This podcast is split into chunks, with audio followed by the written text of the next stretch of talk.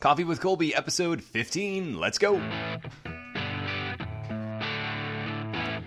Good morning, good afternoon, or good evening, and welcome to today's episode of Coffee with Colby, the show that is about helping you put your best foot forward on your professional path. In the time it takes to enjoy one cup of coffee, we are going to cover the challenges that crop up in the workplace and how to balance your career and your personal life. This is all of the stuff that you need to know that they didn't teach you in school. Thanks for tuning in as always. I'm Colby Reade, and this is my show. Quick friendly reminder before we get started. Of course, uh, if you are enjoying what you're hearing on this show, would love if you take two seconds right now, pause the show, open your iTunes account, give us that five star review. That's going to help raise up our podcast uh, in the search results anyone who's looking for career focused content is going to be able to find this, hopefully, help them in their search for a job and career that they love. Also, would love to connect with you on social media. You can hit me up on Twitter at Colby Reade, C O L B Y R E A D E. Also, happy to answer your questions on a future show. That all being said, time to get down to business. And as promised, today we are going to complete kind of our three part series that I've outlined here on uh, getting fired and what to do. And today we're actually going to talk about what to do before you get fired. This is something I don't care how secure you are in your job right now. This is an exercise that I'm going to outline here that everyone needs to do on a regular basis. And here's why getting fired actually sets off two different issues in your brain. The first is focused purely on a performance level, it's the work side of things. The first thing that your brain focuses on is what did I do wrong in this job? Why was I the one that could be let go?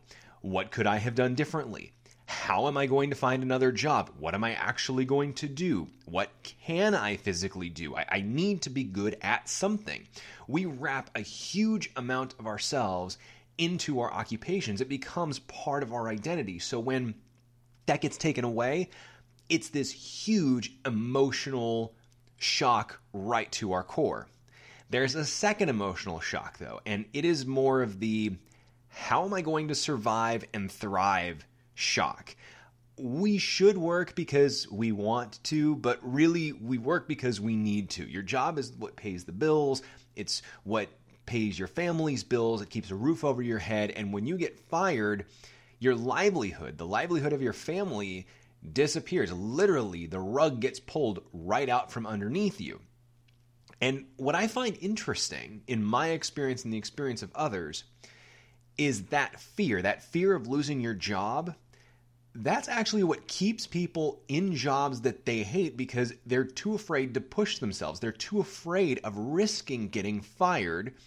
And so they won't step out of their comfort zone and push for a better work environment. They won't push for a better opportunity. Now, I want to clarify that doesn't mean that you should just go run around like a crazy person. That doesn't mean that you should pull an office space and you know mouth off to your boss or you know spend the entire day playing Tetris and eating Cheetos, but it does mean that you need to think uh, this this exercise should help you feel more confident in asking for things that you need.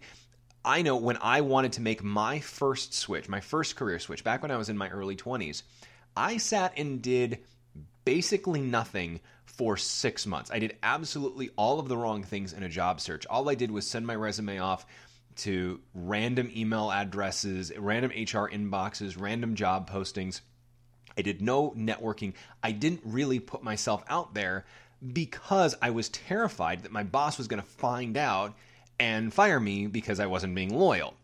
What I learned down the road is that there are ways to be quiet about your job search and even if you aren't being super stealth, your boss might confront you. They might not. A lot of bosses don't want to deal with confrontation, so they're just going to sit and stew. But it's really unlikely. It's not impossible, but it's incredibly unlikely that they're going to sack you just because you're looking for another job unless your performance is hurting. And we'll talk on a future episode about how to handle that conversation because, yes, occasionally your boss may come to you and say, Hey, are you job hunting?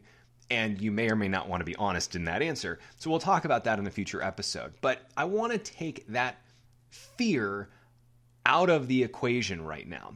A lot of this podcast focuses on that first question How do you find a job How do you find a job that you're good at, that you can excel at, and that you can love? But this episode specifically is dealing more with that second question. It's how do we take out some of the fear and anxiety of getting fired from a personal perspective, from who we are as an individual? We can't get rid of all of it, but how can we take some of it away and kind of demystify the whole getting fired scenario? Uh, think about it like this think about the last time that your city got hit by a really bad snowstorm. If you had batteries, flashlights, food stored, a radio, an iPhone charger, you wouldn't be panicked. It probably wouldn't be your first choice, but you could manage a week stuck in your house with no means of getting to a grocery store or contacting other people. It would be uncomfortable. You would be counting the days until it was over, but you could get through it. And when those reports started ramping up of here comes the big snowstorm and everybody else is running around like chickens with their heads cut off, you would be quietly confident that okay, we're ready for this. We're prepared. We're going to get through this. This is the exact same thing that I'm trying to help you accomplish with getting fired. If you have planned ahead, getting fired is not your first choice. Nobody wants to walk through the unemployment process, but you can walk through it far more confidently and with far less stress. The problem is, most people don't think about what they would do if they got fired until it actually happens and they have this holy cow moment where the entire world crashes around them. That's why I encourage everyone to do what I call the unemployment fire drill. This is a process that walks through all the different aspects of your life that would be impacted directly if you were to lose your job tomorrow, which actually could happen. It probably won't. Most of the people, in fact, probably all of the people who are listening to this episode of this podcast right now, are not going to wake up tomorrow unemployed. But as we've discussed on previous episodes, crazy stuff can happen at any time in business. Mergers happen, takeovers happen, budget cuts happen, things change, and your employer is not going to give you a warning. They are not going to say, in three months, you're going to be laid off. You will get 30 minutes to pack up your desk. The good news is, this whole process only takes a couple of hours and it will do wonders for your confidence. I can tell you this from experience. The first time I got sacked, I was panicked in that moment. It took me weeks before I really started to feel like I had a grip on reality again. But ever since that happened, ever since I got back into a full time job, I've always had a fire drill backup plan in place and it's given me far more confidence. I'm being dead serious. When I have those moments of, you know, things like I probably shouldn't ask for a flexible schedule because my boss might fire me, or I shouldn't go meet with that recruiter because if my boss finds out, she could fire me, or I really screwed up on this project. I need to bury myself in my work and humble myself before my boss so that she won't fire me. Now my thought process, really? What's the worst that's going to happen? I'm prepared. So here's what you need to do. This uh, this breaks down into about one, two, three, four, five, six, seven, seven steps. So the first thing you need to do is you need to review your personal finances. Um, you need to look at your monthly expenses.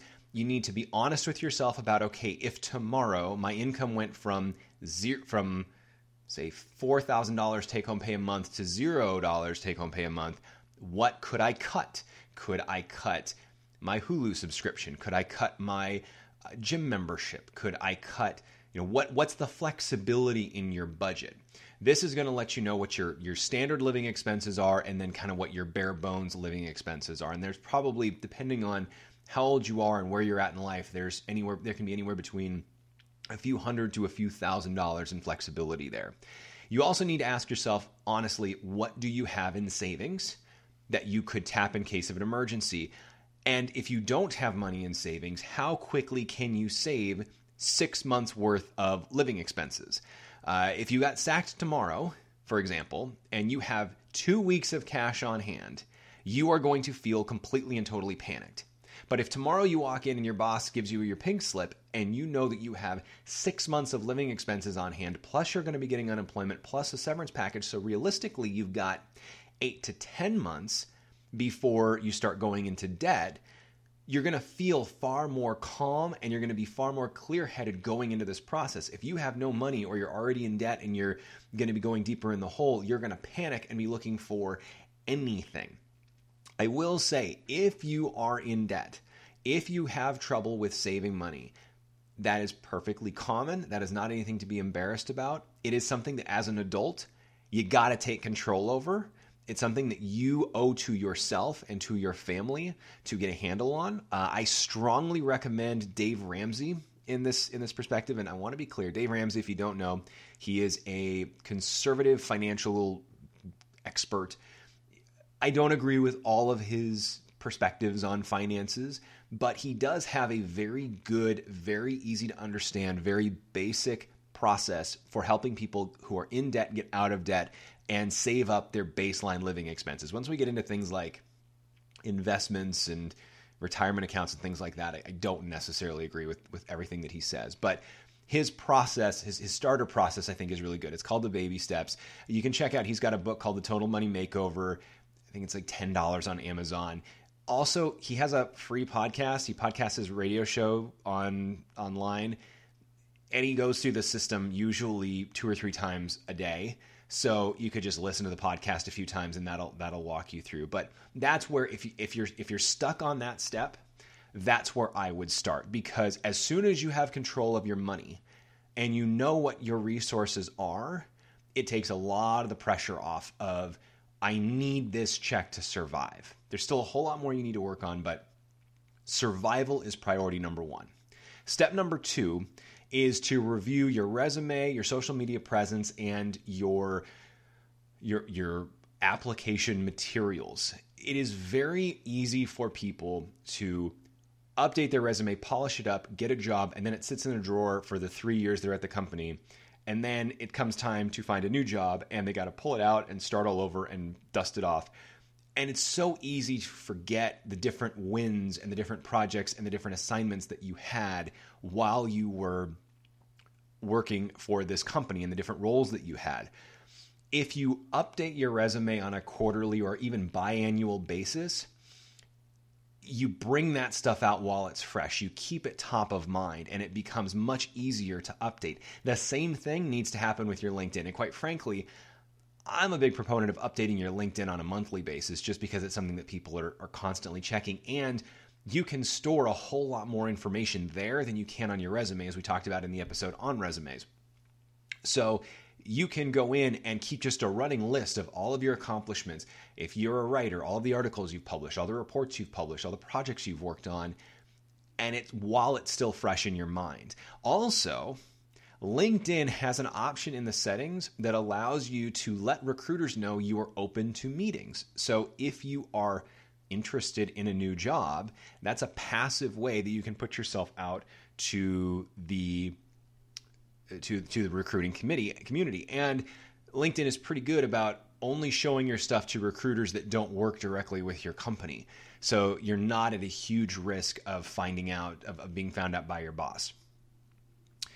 Uh, the same thing also goes for things like your cover letter. It's always a good idea to kind of keep a fresh draft of that around so that in the event that tomorrow you lose your job, instead of having to think coherently and write a good cover letter or, or update your resume, you've already got those materials ready to roll. You could literally walk out of the job that you were in and start sending in applications. The third step that builds off of step two is to compile work samples. And this is just your work samples. Do not do not take proprietary stuff from your company. Do not take stuff that you did not work on, but legitimate work that could be used in your portfolio or as a work sample on an upcoming job opportunity. Make sure you're bringing those things home. For example, I have a running list uh, when I worked in the agency side of things. I had a running list of every significant piece of media coverage that I helped secure. And I also kept copies of our social media reports. Now, I would never turn those reports over to a competitor or to a potential employer because the methodology that we used was proprietary. And a lot of the information that was con- contained in there was specific to the client that was confidential. However, I would I'd want to keep those reports so that I could remind myself I grew engagement on this Twitter channel by 4% over a 6-month period. Having those data points on hand is really helpful, particularly as you're walking into interviews and things like that. The next step is you want to compile your list of your top 20 career contacts and make sure that those relationships are in working order and keep them in working order. This is effectively saying if you got fired tomorrow, who are the 20 people you know who would be most effective in helping you either get a job or get connected to somebody who could give you a job? The day after you get fired, you need to be networking. You need to be sending notes out to everybody saying, hey, I just lost my job. If you want to give some details, you can, but you don't have to. I'm looking for my next opportunity. Here's specifically what I'm looking for. If you can help me, I'd appreciate it. Would love to meet you guys for coffee, uh, for a drink, for lunch, whatever and start getting yourself out there. We talked about the importance of informational interviews on a previous episode. This is the exact same thing. But you do not also want to be restarting a relationship with this email. You don't want to reach out to a manager who you haven't talked to in four years and ask them for a job. That is a, or ask for an informational interview. That is an incredibly awkward conversation it's far more impactful if you already have a dialogue going. If they know what you've been up to, if they see the work that you've been doing, it's far easier to pick up the phone and make that phone call. After you have compiled your resume and your, your portfolio materials and you know who you would call if there was a networking opportunity, the next step in this process is to start investigating your own freelance opportunities. And I've talked about this a little bit in some, some previous episodes, but freelancing is a really great way to bridge the gap between full time jobs. It allows you to A, bring in some income, it allows you to B, keep your skills sharp, and it allows you to C, pre- uh, prevent the sense that there's a gap in your resume. Most employers aren't going to care if you've got a two month gap, if you say, I left this job intentionally for this reason or blah, blah, blah.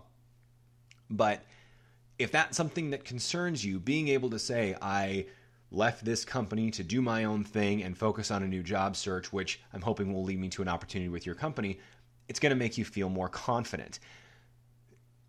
This is the time to be thinking about what freelancing you could do. Maybe you work in finance and you could help people with their financial planning or their investing or doing people's ta- helping with tax forms, things like that. Maybe you could do copywriting. Maybe you could make some art pieces. Maybe you could be a wedding photographer.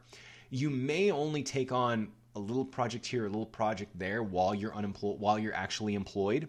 But if you have that framework in place, you can turn it on as soon as you lose your job. When I lost my job the first time, and the only time I guess I should say, I was trying to create my own freelance PR practice. Now, thankfully, as a result of that, I wound up getting a job and then my career continued, but I kept building that side practice. Wound up getting a couple of, of clients here and there and always had a little project going. It wasn't a lot of money, but it was a little income here and there. And what was great about it was I had that in the back of my head, just like my finances. I knew what my family's finances were. I knew what we could manage if I lost my income tomorrow and what that picture would look like. I also knew that if I lost my job tomorrow, I could immediately turn on this freelance business full steam and start picking up more and more projects and bringing in more and more income. It puts more control in your hands. So now, step six, and this is hopefully the easiest step because it should only take you about 10 or 15 minutes. But I want you to go online and I want you to review your state's unemployment policy. As I mentioned in the last episode, unemployment policies change, they evolve, and there can be some unique rules. Like I mentioned, the waiting rule, where you have to spend a week where you're technically filing for unemployment, but you're not getting paid. There could be rules around how you get dismissed from your employer that can impact your unemployment insurance. Familiarize yourself with that stuff now because I will again tell you from experience the last thing that you want to do is be sobbing on your couch because you just lost your job out of the clear blue sky, have no idea what you're going to do with your life, and now you've got to navigate a government website.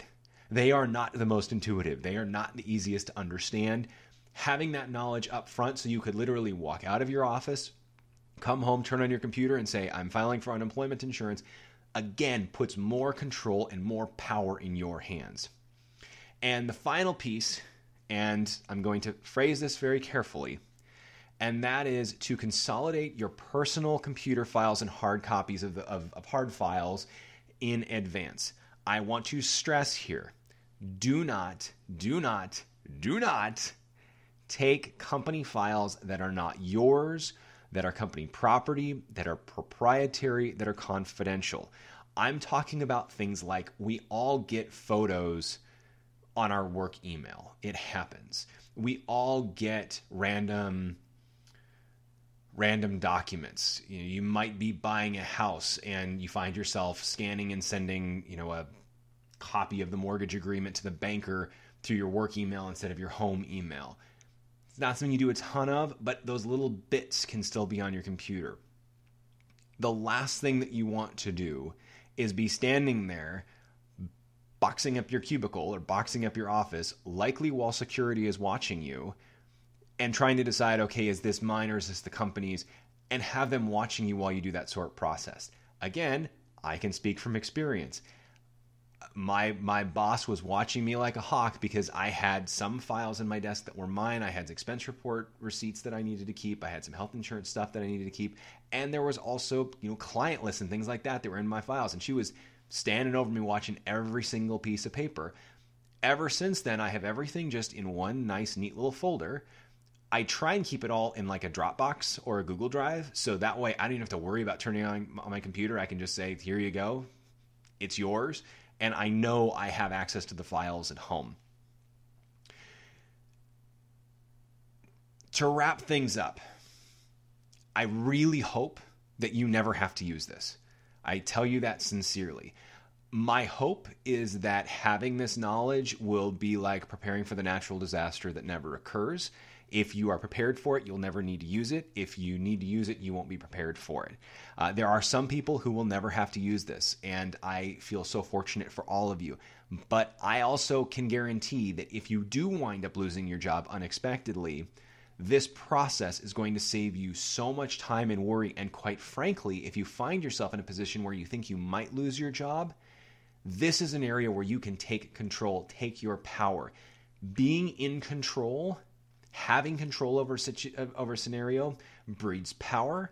Power breeds confidence. And if you are looking for a new job, employers want to see confidence. So, this is all in your best interest. And that's it for episode 15. Episode 16 coming your way before you know it. Again, don't forget, hit that five star review for us on iTunes. Drop me a note on Twitter. I'm at Colby Reade, C O L B Y R E A D E. Would love to answer your questions or cover topics that are of top of mind for you.